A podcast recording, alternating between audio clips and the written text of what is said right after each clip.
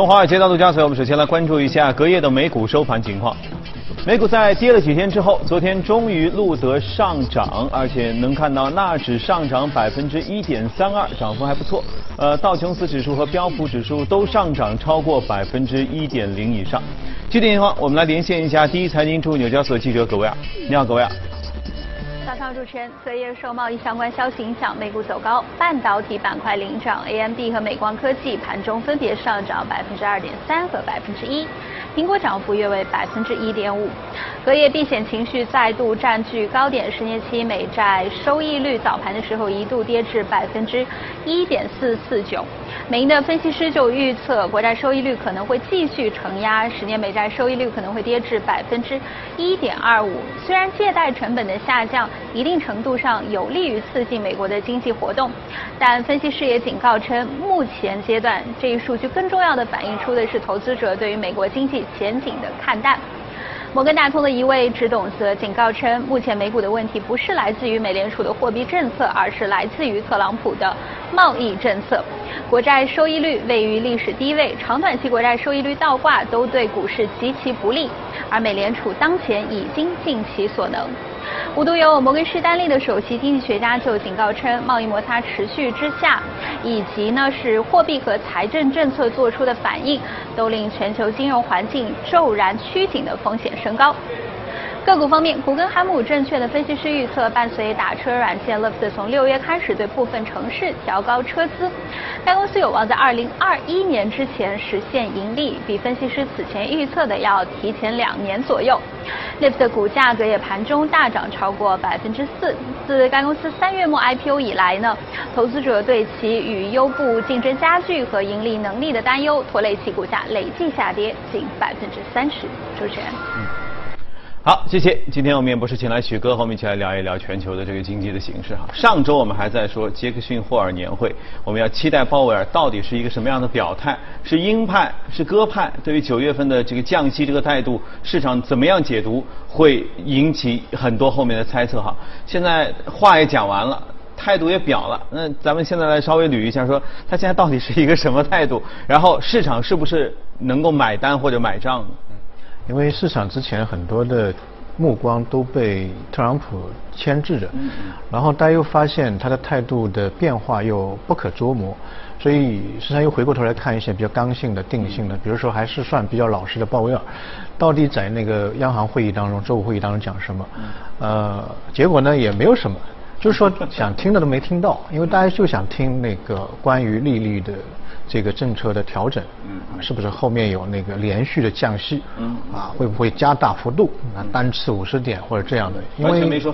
没错，因为历次的这个央行会议、全球央行会议的话，它都会传达出一个比较重要的信息，对未来一段时间当中有一个前瞻性的指引。以前是这样的话是可以说的是吧？对，以前比如说美国在次贷危机之后，Q 一 Q 一就宽松量化嘛，Q 一 Q 一二 Q 一三，在这之前都是央央行就这个会议当中传达出一个信息，然后之后开完会就开始做。所以这个东西，呃，大家都很重视，结果他没说。他唯一点的一点就是说，目前就全球的这个贸易争端，嗯，加剧，嗯，面临的不确定性加大，嗯，所以这个事情，他说我们美联储之前也没有遇到过。他们要做的事情无非是促进经济增长，然后保持就业，嗯，啊，维持这个经济的稳定，啊，利和那个汇率的稳定，无非这个三个方面嘛。这个贸易争端对他的那个间接影响，他蛮难去做一个量化的模型去，嗯，就去控制出来。所以他就觉得这个东西可能是未来对于美联储的一个挑战。嗯，结果会开完了，然后这个。总统又出现了，这这是总统出现就是很好玩，他就措施非常严厉嘛，就是说他说我们看了很多他之前的，他一直在讲美联储的问题，鲍威尔的问题，他这次讲的是比较比较凶狠的意思，对，他说这个。呃，美联储或者鲍威尔是美国的敌人，这个这个是有点 有点有点有点有点重的话，有点有点有点重了。其实我个人觉得，其实鲍威尔也真不容易。做这个美联储主席，在美联储历史上面，他应该是最难做的，对，最难做的一任。我们研究了一下，大概七月份、八月份到上个礼拜就就这个会开之前的话，两个月不到，大概十五次吧，就一个礼拜要被 被批评两两次两次左右吧，嗯嗯，也不容易。而且大家知道，当时也是那个特朗普提名他的，也算是有资预支。你看现在冰火两重天。是。另外一个，他的那个底子也不是特别好。嗯。之前的所有的美联储主席，像他的前任艾伦，哎哎呃耶伦，耶伦的话，他的那个是学霸，他们那个那个那个经济学笔记被他的这个教授说啊，我也做做到做不好那么好的一个笔记，所以他是一个学霸。然后在之前的那个。就伯南克那光头的那个白胡子伯南克也很厉害。伯南克是学霸当中战斗机啊，他那个当年美国高考，他基本上都是满分的那个那个那个入学。这样一个人，啊，非非常就就考试当中肯定是天才。当然他在那个美联储在任期间也表现得非常出色。在前任的是格林斯潘，格林斯潘在美美联储历史上面是无人超越的，是美联储的一个奇葩，是吧？每天四点钟起来就洗洗冷水浴，然后这一咳嗽就就就人人家认为美国的经济有问题，就就。这种对经济非常影响非常，但是大家可可以看到鲍威尔他没有那个经济学非常这个这个后仰，他没有，他是一个投行的一个一个高管，所以他本身在无论做什么事情都会被市场质疑。嗯嗯，你是不是做对了？错了，你肯定是你错，对的可能你的运气好。嗯，就所以他也是蛮蛮蛮悲催，悲催，蛮悲催的。那么作为我个人觉得，作为特朗普的话呢，他为什么要这样做呢？其实他也是有他自己的一种谋略的。就比如说美国经济好或者美国。股票市场好，那是他的好嘛，他的那个业绩好嘛，美国再次伟大嘛，然后他有筹码可以跟其他国家进行贸易的一个摩擦。如果说，哎，美国股市跌了，前段时间大家可以看到美股跌的还比较厉害，嗯，然后就天天骂，就是就是因为那个美联储，美美联储就是因为呃鲍威尔，那你为什么要升息呢？然后上个上个月开始由升息变成降息啊，你为什么不多降一点呢？嗯，你为什么不一下子降一百个点呢？嗯，所以他总会有一个。一个一个说辞，但是我们回过头来去看 这一轮的会议，会议其实它传达一个信息，就美联储的整个政策的制定，它有一个大的大幅度的转向。之前我们叫做依数据依赖性的，就看数据，我们就看美国的这个经济数据，比如 CPI 是不是到二点零，核心的 CPI 有没有超过二点五？嗯，那么现在呢，他认为可能未来一段时间当中有。整个市场的不确定性会主导着整个货币政策的变化。这个不确定性可能就是因为贸易摩擦造成的这个外界的环境对于美国本土经济的一个影响，所以他会做，比如说他现在降息，他说我降息不是为了 CPI，我是为了应对可能有的一个风险，比如比如说现在的这个中长期的利率倒挂，可能有内部的一些风险，制造业的下滑，可能是这这个方面，它是叫做啊预防性的一个一个降息，这是他这一轮呃体现出来的一个比较。比较大的大的一个转向，嗯啊大的转向，所以我个人认为，嗯不能说完全这次会议当中没有涉及到降息，未来一段时间当中，大家可以看到，嗯降息的概率其实市场，尽管他没有讲，降息的概率其实是在慢慢的慢慢的上升上升。那另外一个呢，呃其实这一次会议为什么那么重视呢？因为上个月七月份的时候，美联储第一次降降息啊，本人降第一次降息，但降息完了之后，它没有一个前瞻性的指引，一般会有一个前瞻性指引，就未来我们会怎么样看，但是是没有，所以大家都希望呃这一次会议当中他讲，但他没有讲，没有讲，所以这个呢大家也有一一丁点的疑惑，因为呃大家知道最近一段时间美国跟日本稍微好一点，跟印度啊那个跟这个欧欧盟跟其他国家的这个贸易摩擦在逐步的加剧，嗯。所以。非嗯呃很多人都非常希望在这一次的这个会议当中听到他的呃一些观点，但是没有。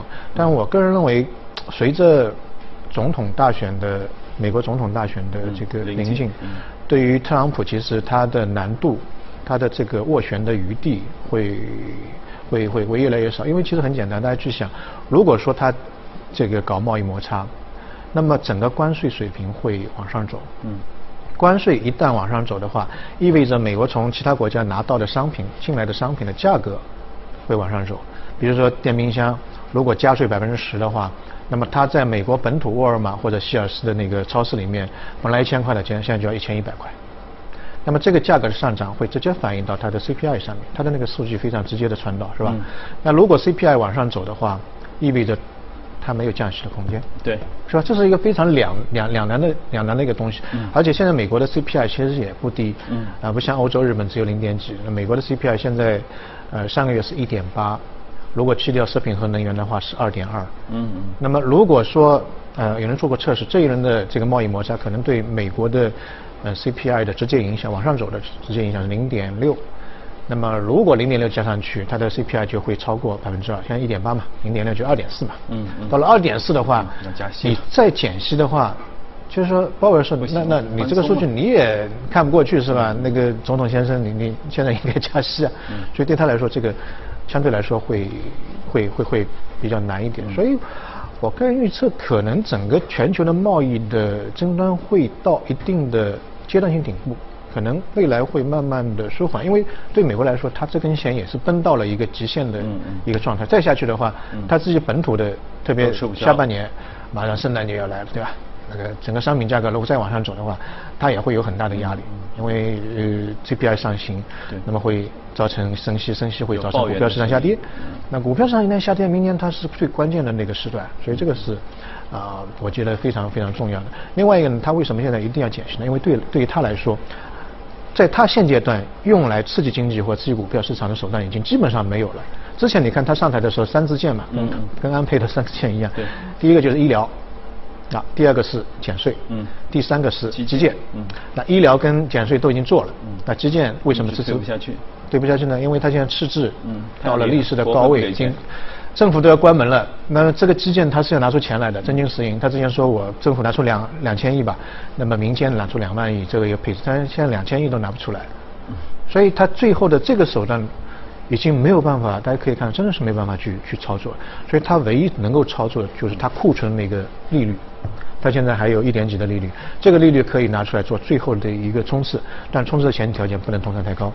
啊，不能通胀太高，所以我个人认个人认为，第一个判断可能贸易战呃贸易那个摩擦的这个紧张程度会可能会见阶段性的会会往下走啊。我隔夜看了那个消息，好像美国跟日本已经达成了这个关税的一个一个协定，慢慢慢会往下走，因为这个东西对它的内部的通胀是一个比较大的一个冲击力。第二个，呃，这个降息它的可能性、幅度、频率，嗯，可能会比市场预期的会更高一点。因为它现在必须是踩油门了。嗯。如果现在不踩油门的话，来不及了。因为它降息之后，对于经济的刺激作用，它有一段时间显现的。嗯嗯。它一定要在大选之前把这个功劳记在它的那个功劳簿上面，来来获取选票，这是一个非常现实的一个事情。它所有的事情的这个运营都是围绕这个明明年的美国大选。呃，说展开的，对，因为就要速度再慢下去就要降档了，对对，降档的时候到时候升档就麻烦了。随着贸易摩擦的不断升级呢，全球经济前景变得更加令人担忧，市场开始纷纷压注于各国央行更大幅度的会进行降息的动作。不过现在连央行自己都怀疑降息能不能做到药到病除。美国市场方面，华尔街对于美联储降息的呼声从未停歇。截止到上周，美联储基金期货已经显示出美联储下月降息的确定性，其中降息五十个基点的可能性达到了百分之三十五。除了美联储，其他发达国家的金融市场也在压住央行进行更大幅度的降息，并且重振今年强劲的债券涨势。澳大利亚市场已经转向压住澳大利亚央行将在十月份放松货币政策，更有甚者认为澳央行十一月份还会出台其他的货币宽松政策，而韩国央行将会在本周五的政策会议上面临新的压力。经济学家一直预测韩国央行的利率将保持不变，但如果韩国三年期国债收益率进一步的下跌，那么韩国央行将很难守住现有的利率水平。对此，分析认为，全球贸易局势的不确定性正在将市场推向前所未有的降息压注，并且导致各国债券价格回升到较高的水平。但是从现在的情况来看，只靠央行降息来挽救经济的行为并不可取。相反，各国政府应该通过通力合作，应对可能到来的全球经济危机。嗯。刚才片子里就像是许哥在预测的，就是有可能它的降幅的幅度会比我们想象中要更大一些。更大。那么这个杰克逊霍尔年会除了鲍威尔之外，各国央行有没有有自己的表态？他们对于降息的态度？呃，没有太多，因为其实就是刚刚才讲的，其实降息的它的边际效应。已经越越来越低了，已经惯用的一种一种手法。现在的全球经济是结构性的问题，嗯嗯，结构性的问题。所以，嗯，这次整个年会传达出来的一些嗯前瞻性的事情，基本上蛮少的。嗯嗯，反而这让市场会加进一步的加剧这个猜测，对吧？怀疑。所以也就是最近我们接下来要说到的这个美股放大镜当中，只有这个还金光闪闪。来看一下今天的美股放大镜。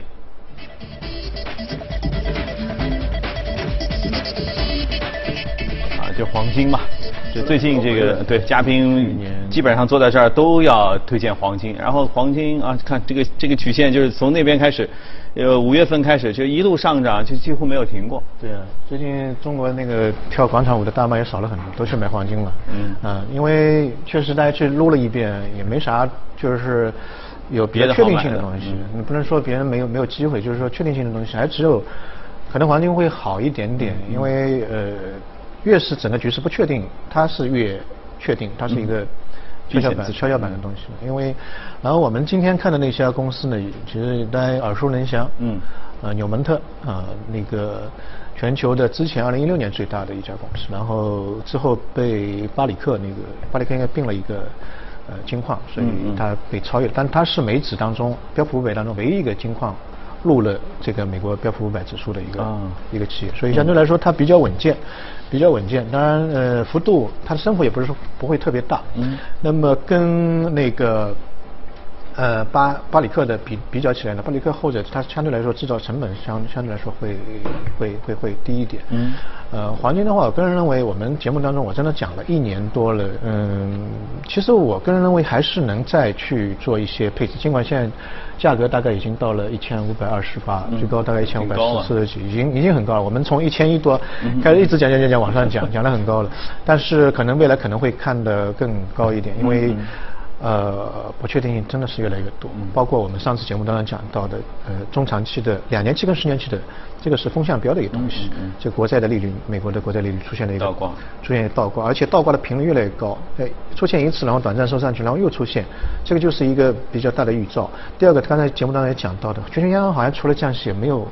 别的没有什么其他的方式去去去去做，然后其实其其实央行的这种行为是它是有非常强的前瞻性的。嗯。大家去看央行什么时候开始大幅度的增加黄金的储备呢？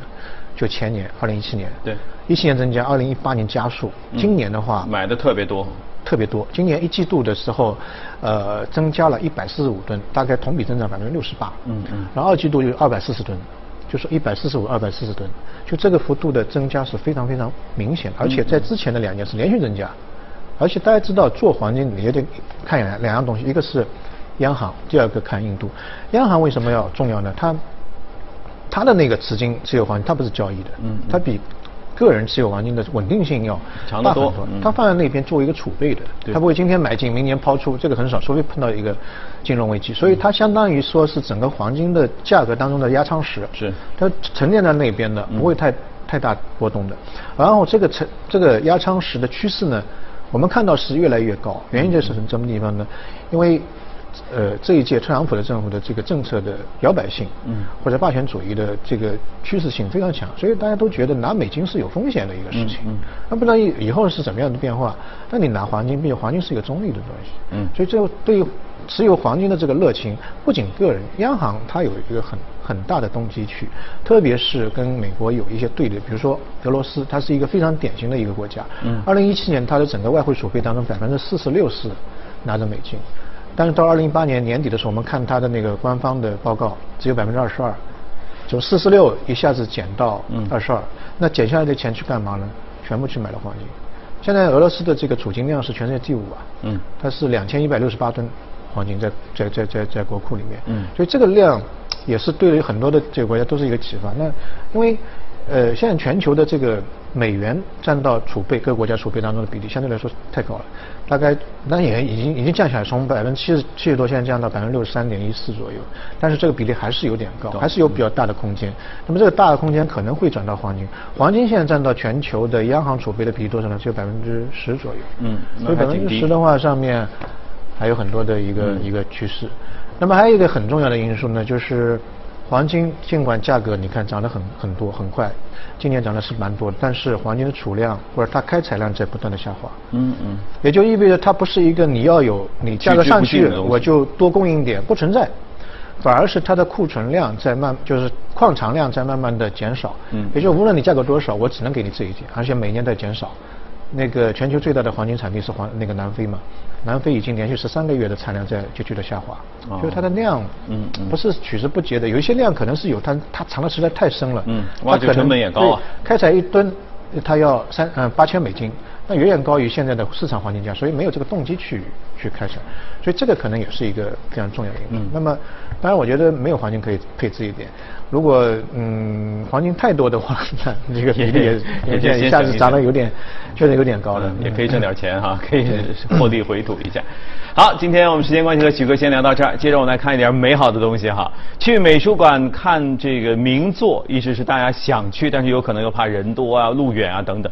现在呢，比利时皇家美术馆和韩国巨头三星联合推出一项收费服务，就是在家里的超大屏幕的电视机上来欣赏名画。画框是由韩国三星集团最新出品的系列电视机，这款超大屏幕电视也是三星集团与比利时皇家美术馆合作推出的名画浏览服务的主要载体。正如其名称所示，这款电视机自带的艺术模式能让其所在的卧室或起居室瞬间变成一个油画展厅。根据比利时皇家美术馆与三星方面达成的协议规定，用户可以从三星艺术商店中购买比利时皇家美术馆收藏的二十二幅知名画作的电子版高清图片。三星电视项目经理约翰·范坎彭豪特介绍说，画框所采用的 QLED 技术能让所显示的电子版油画效果与原作相媲美。范坎彭豪特表示，画框电视机根据尺寸不同，每台售价在一千三百欧元至一千八百欧元之间，约合一点零三至一点四三万元人民币。而名画浏览服务目前则采用两种订阅模式，用户可以每月花费五欧元，约合四十元人民币，获得信息库中全部画作的访问权限，或者花二十欧元。约合一百五十九元人民币购买一幅电子版画作的永久浏览权限。据了解，除了比利时皇家美术馆外，三星方面还同英国泰特美术馆、意大利乌菲齐美术馆、西班牙普拉多美术馆、荷兰梵高博物馆以及奥地利阿尔贝蒂纳博物馆达成了类似协议。